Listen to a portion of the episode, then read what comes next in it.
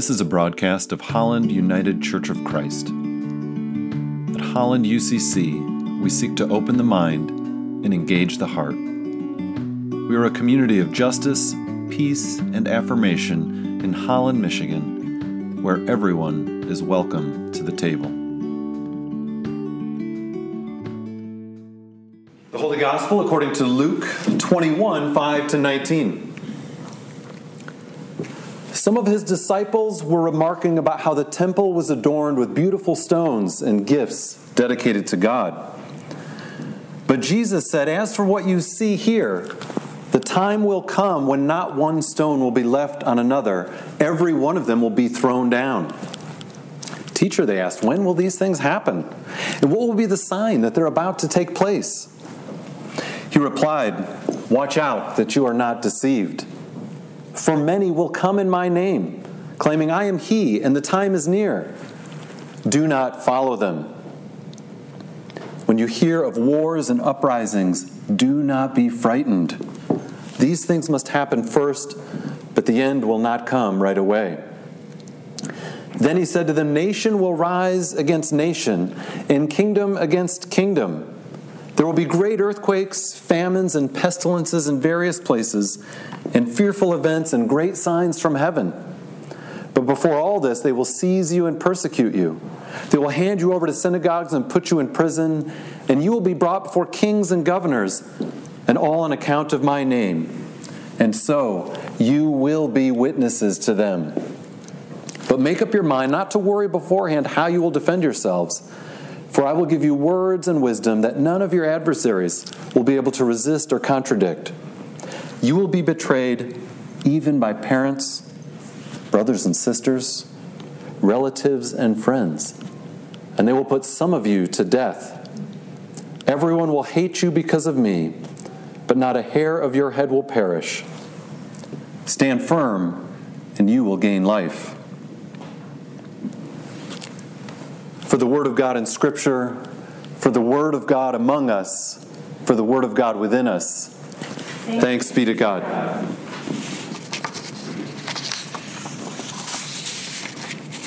Well, it's ironic, or perhaps fitting, that this week of all weeks in the lectionary we have an apocalyptic text. In other words, a text that's often been interpreted to be speaking about the end of the world. For many, this week has felt a bit apocalyptic. For many, it feels unthinkable, unimaginable, even terrifying. A number of friends have said that they've kind of felt numb all week. Many have compared it to how they felt after 9 11 or a friend or a loved one died. Now, I understand that not all of us feel that way. Some are hopeful, perhaps even elated. So, a quick proviso here at the front end. This is not going to be a message about who's on what team, because we're all on the same team. It's not to shame anyone who voted a certain way or to praise anyone who voted another way. In the UCC, we seek to have unity in diversity. We want multiple views together. We're all in this together. But I do think we have to acknowledge that things have shifted a bit in this country, and it's worth reflecting on that a little bit together. And I think our text today has something to say, perhaps, to each of us. So, is this text about the end of the world? Jesus talks about stones not standing on one another. He's talking about the destruction of the temple, which was one of the archaeological marvels of the world. This thing was huge and massive and unbelievable. And to say that not one stone is going to be left standing on another. He speaks of wars and uprising and earthquakes. Sounds pretty bad. And so the disciples, like many of us this week, are feeling anxious. When is all this going to happen? And I think a question many are asking as well is God, how could you let this happen? God, where are you? And so our temptation perhaps is to wait on God to make things right, to wait on God to fix everything. In the end, we're often told Jesus is going to come back and fix it all, so sit tight. You don't need to worry.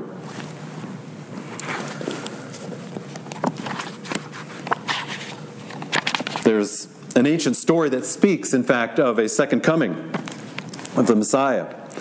And it is said that he arrived anonymously one dull Monday morning at the gates of the great city to go about his father's business. There was much for him to do. And while many years had passed since his last visit, the same suffering was present all around. Still, there were the poor, the sick, and the oppressed. Still, there were the outcasts. Still, there were the righteous who pitied them, and the authorities who exploited them. For a long time, no one took any notice of this desert wanderer, this man with his weather beaten face and ragged, dusty clothes, this quiet person who spent his time living among the sick and the unwanted. The great city just kind of labored on, not knowing who dwelled within their midst. Well, the story goes that the Messiah eventually decided to reveal his identity to a chosen few who'd remain faithful to his teachings. These people met together in a tiny, unknown church on the outskirts of the city to pray and to serve the poor. As the Messiah entered the modest sanctuary one Sunday morning, his eyes fell upon the tiny group huddled in the corner, each one praying and weeping for the day of the Lord. As they prayed, those who had gathered in the church slowly began to feel the gaze of Christ penetrate their souls. Silence began to descend within the circle as they realized who had entered their sacred home. For a time, no one dared to speak. Then the leader of the group gathered her courage, approached Christ, fell at his feet, and cried, We've waited so long for your return. For many years, we've waited patiently for you to come, and today, as with every other day, we've prayed for your arrival. Then she stood up and looked Christ in the eyes. Now that you are with us, we have but one question. Christ listened, knowing already what it would be. Tell us, Christ, she asked, when will you arrive? The Messiah did not answer, but simply smiled. Then he joined the others in their prayers and tears. He remains there still to this very day, waiting, watching, and serving in that tiny, unknown church on the outskirts of the city.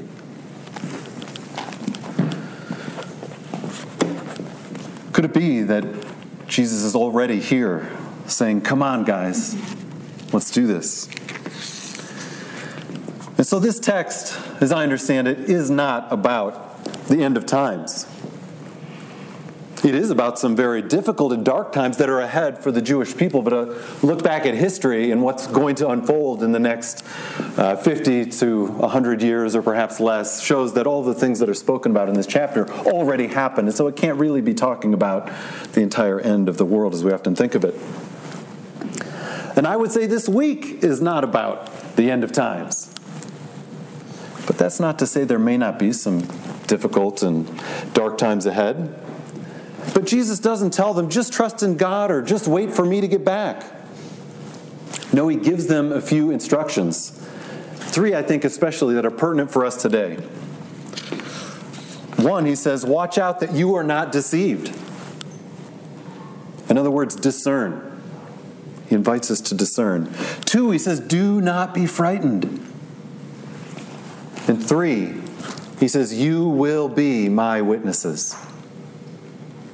And so I want to look at each of these in turn. First of all, Jesus says, Watch out that you're not deceived, for many will come in my name claiming various things. Do not follow them. Well, what is he talking about? Well, a review of history shows us that there were a number of people in the first century who claimed to be Israel's Messiah, such as Judas the Galilean, who around 6 or 7 CE, that is, Jesus just a toddler at this time, and some guys on the, on the scene leading a popular revolt against Rome. About 60 years later, or 30 some years after Jesus dies, his grandson Menachem openly declares himself the Messiah, the King of the Jews. Around that time, there was John of Gischala, who was gathering support at Galilee, or Simon Bar Giora, who also gathered a large number of revolutionaries. And then another 60 or so years later, Simon Bar Kokhba, whom the great Jewish rabbi Akiva acknowledged could be the Messiah, came on the scene. And it was no small thing for a rabbi of Akiva's stature to say, This might be our guy. The Talmud says that Simon presided over an army of as many as 200,000 Jewish insurgents. Well, I think we imagine, right, if we had lived in Jesus' day, we certainly would have followed Jesus. We would have seen through some of these other claimants to messiahship, and we would have signed up for Team Jesus. But in the midst of things, right, it's not always that easy. Much easier to look back with clarity than to look at the present with clarity. And so Jesus is telling his disciples don't get on board with everybody who claims to be with me. He's telling them to discern, to dig a little deeper. Well, in this country, nearly every political candidate claims to be a Christian. Pretty hard to run for office without it. So, how do we discern? Well, we have to look at what they say and what they do and what they propose and see does that really match up with Jesus or not? So I came up with a quick discernment guide. Partial, not complete. But I would say that bragging about committing sexual assault, that does not look like Jesus. I would say constantly and consistently disparaging women does not look like Jesus. Saying you're going to build a wall to keep people out you don't like, that does not look like Jesus. Referring to a people of a certain ethnic group as killers, criminals, and rapists does not look like Jesus. Threatening to deport people because they are here illegally does not look like Jesus. Blaming violent crime in our cities primarily on blacks and Hispanics does not look like Jesus ignoring the warning signs that our planet is giving us and claiming that care for the environment and global warming is BS does not look like Jesus.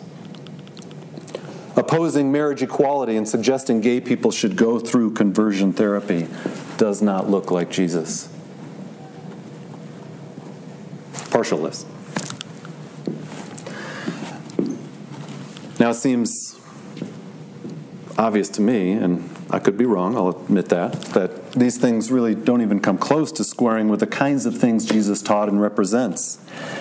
Yet 81% of evangelical Christians voted for someone who said or did all of those things. 81%. So clearly, Jesus' call for discernment is just as important as ever. Now, please hear me say this. If the other party had won, there would be plenty of discernment needed as well. And I don't say these things to be inflammatory, right? Jesus calls us to discern. And there are many who feel frightened, and I'd say they have good reason. And if you think those were just words and now everything will be okay, consider that since the election, supporters have been saying things like immigrants, pack your bags. The wolves are coming. Do you hear them? They've had a taste of blood. Now they want their meal. There have been racist and anti LGBTQ outbreaks on college campuses across the country, including right here in Holland on Hope's campus. The Southern Poverty Law Center says that there's been over 200 acts of hatred and intimidation since the election. And no doubt that number has climbed. We need to discern. Listen again to Jesus. Many will come in my name, but if what they're saying and doing doesn't match up, do not follow them. A friend who's a pastor in Florida shared a helpful list on election day that I shared as well on the politics of Jesus. And again, this is a partial list. Love enemies, serve the poor, welcome refugees, make peace, not war, do justice and love mercy, care for all of God's creation. Not a complete list, but it's a start. And it's also a reminder that our ultimate hope is not in any political candidates. Our hope is in God and in God's love and in each other. Secondly, Jesus says to his disciples, Do not be frightened.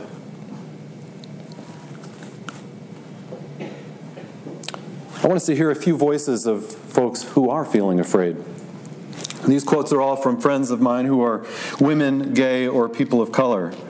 And again, these are their words, not mine, but I think we need to hear the fear and the pain that's out there. How did this happen? Says one. I'm so scared for my life. Will my partner and I be protected? I'm not sure I can leave the city and return to my home state. I'm just so sad. A clergy friend said adults in an ESL class taught by one of my parishioners expressed their fear that as immigrants, they'd no longer be welcomed in their communities. My black Latina wife cried her eyes out because she no longer feels safe. Gay friends expressed the deep fear that their marriages could be invalidated. My mother cried on the phone, worried that she might lose her health insurance. A Muslim friend warned her younger sister last night not to walk alone anymore. And a local University Muslim Students Association found the word Trump scrawled in the door of their prayer room today. One more voice. I am not sobbing over politics. I am not weeping for my candidate's loss. I am not inconsolable because one person made horrible promises. I am blisteringly devastated, raw and depleted. I am thoroughly disgusted, nauseous, and void because millions of Americans and Christians have decided that I and she and he are not. And there are no platitudes or prayers that can touch my despair.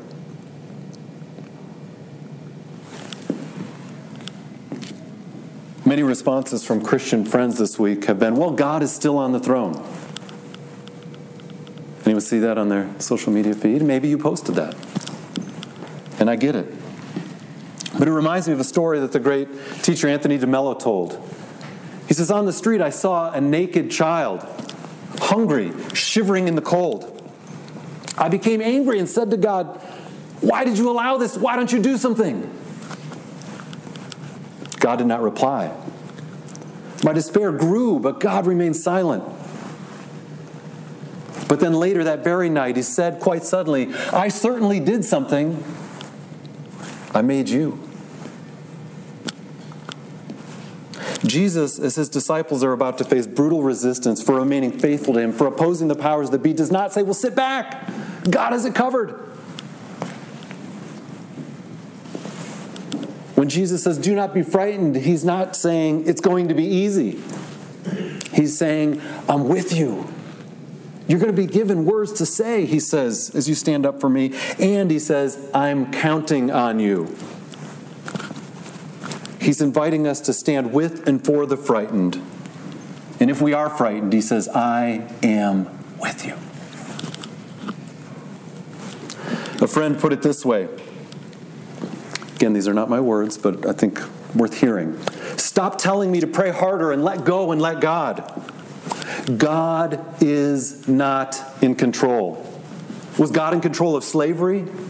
Was God in control of Native American genocide? Was God in control of lynchings? Was God in control of the Holocaust? Is God in control of human trafficking? Is God in control of child abuse? Is God in control of war crimes? Just stop with that rancid theology. We have been given free will and we are blowing it. Want it to be different? Do something.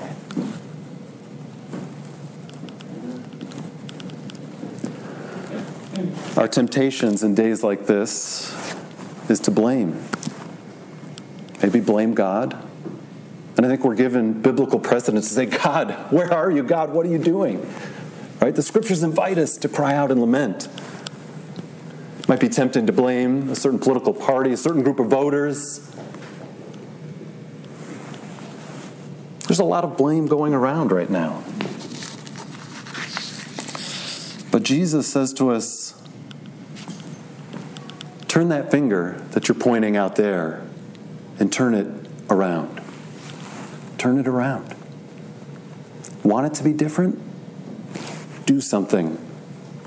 It's not going to be easy, but do not be frightened. I am with you. Which leads us right into Jesus' third instruction You will be my witnesses. This election has given us an opportunity, friends, to display a different kind of Christianity, to display a love that goes deeper than divisions, love that's rooted in nonviolent action and peace. The activist and contemplative Jesuit priest John Dear, whom we heard from earlier, has said that violence is forgetting or ignoring who we are. Right? We act in violence toward each other when we forget who we really are. And he says nonviolence is remembering who we are. He says it's recalling every day of our lives that we are all equal. We're all sisters and brothers. We're all children of God. We're all already reconciled to one another and to God. Nonviolence means living our lives from this basic spiritual reality. And then he says this all of the world's violence, war, and hatred are rooted in our own hearts. The journey of nonviolence is a journey of the heart. If we want to be peacemakers and activists, we have to plunge to the inner depths of nonviolence. We must disarm our own hearts so that we can cease our own violence, our own ego and domination, and begin to offer something positive to the world. We must spend our lives becoming nonviolent people. I was raking the leaves a little bit yesterday that time. Even mowed the lawn, which seems strange in the middle of November. But I was raking the leaves, and uh, we have a little red wagon, a little red flyer. It's got a metal handle, and the handle was on the ground. And I started thinking of something that made me upset. And Michigan hadn't even played yet, uh, but I was thinking of something that made me upset, and I kicked the handle up in anger, and it struck me right on the knee. And it, I don't know where it hit, but it, it knocked me to the ground. And I laid there in pain for 15 minutes. And I just thought, this is a little, right, a little parable, right? that anger and violence within, we think that's what's going to make it right. But when we allow our anger and our own violence to have its way, it disables us. Or it invites us to participate with the very things we're opposed to. Jesus offered the ultimate teaching on nonviolence. He said, instead of killing your enemies, love them. Love them. Love has the power to transform even the most divided communities, and we are divided. Aren't we? In this country, in our state, in our town, among our families, among our friends. Let us not blame, let us not point fingers, let us listen, and let us love. This is how Jesus invites us to be his witnesses. He says, They'll know you are my disciples if you love one another.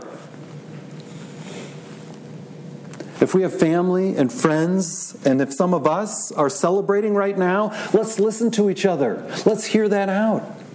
And let's love one another. Let's be charitable and slow to judge. It's not going to be easy. Jesus says you'll be betrayed even by parents, brothers and sisters, relatives and friends. And yet, love compels us, above all, to stand for and with the most vulnerable children, people of color, immigrants, women, the disabled, Muslims. Pope Francis said, Let us learn solidarity. Without solidarity, our faith is dead. But what can we actually do? What can we actually do? Jim Wallis of Sojourners had a few ideas. He said, Solidarity must be very practical. Churches may need to open themselves up as sanctuaries, taking in undocumented immigrants who may be deported. Massive civil disobedience may be called for.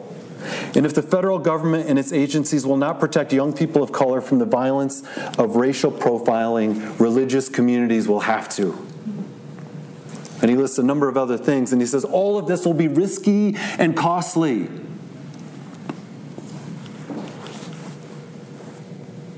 So there are real things we can do together. How else might we be witnesses? Maybe you've heard of the safety pin campaign that has started. Anybody hear that? Could you not hear of it? Sorry. Um, so one, one thing I saw, or somebody posted about this, said wearing a safety pin, right? Just a little symbol. Says, I'm safe.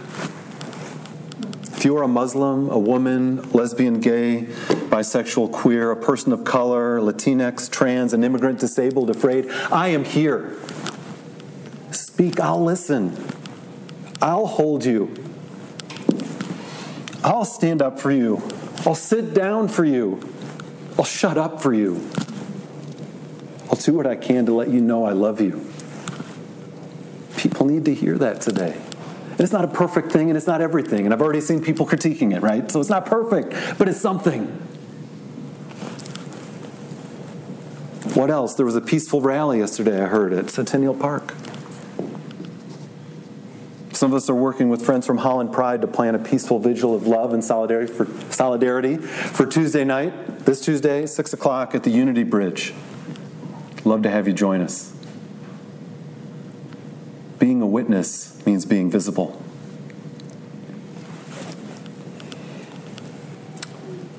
Well, this wasn't an easy week to think of the right things to say, and no doubt I've done it imperfectly. And some will say I went too far, and some will say I didn't go far enough. As an African American preacher, Wil Gafney said this week, speaking to preachers, she said, If your concern is not taking sides and not offending anyone, sit down. The gospel takes sides. It is not neutral on injustice. Its cost is crucifixion. Preach like that. And I'd say the corollary is live like that. Jesus says to his disciples, You will be my witnesses. Witnesses to love, to justice, to peace, to the Prince of Peace. I am ready to be a witness. Anyone with me? Amen. And namaste. Um, got a song bring it. Uh, I wrote this this week as a song of lament um, and hope. And so I pray that you, or I hope that you will join in uh, in the spirit of that. Um,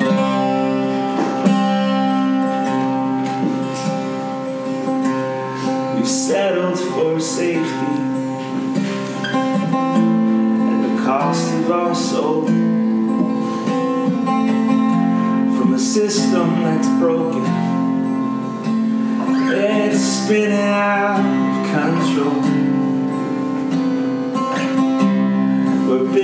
and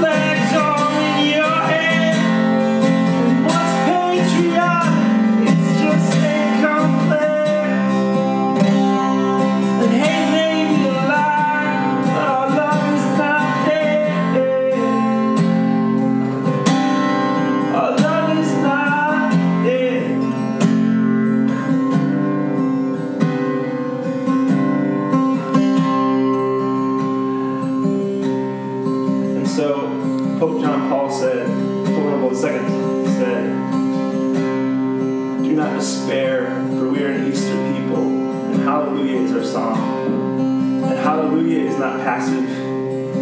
He didn't say that. hallelujah isn't passive. It's a resilient uh, action that we take. Um, and saying that in the face of things that are wrong um, is what we're called to do. And that can look like not commenting on a Facebook post. It can look like uh, giving someone a hug or making a safe space for people. And So I want to sing a song called Hallelujah, and I want you to sing it with if you don't know the verses, you just sing the chorus. Um, and let's leave here today breathing and living Hallelujah in resilience.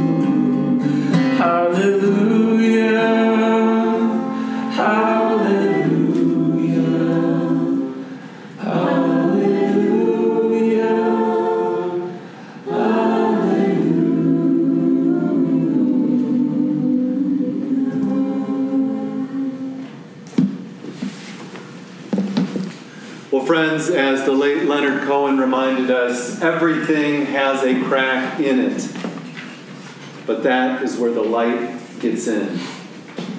And as St. Francis prayed, and as we heard sung so beautifully earlier, Lord, make me an instrument of your peace. Where there is hatred, let me sow love.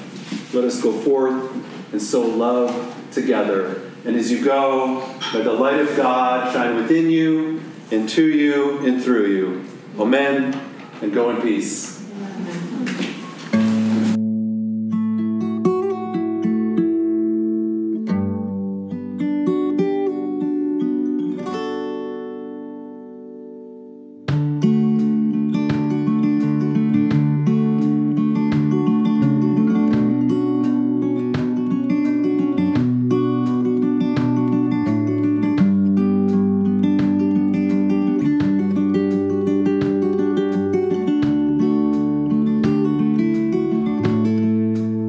Invited to join us for worship on Sunday mornings at 10 a.m. at the Holland Area Arts Council in downtown Holland. And for more information, how to get involved, or to support our work, like us on Facebook or visit hollanducc.org.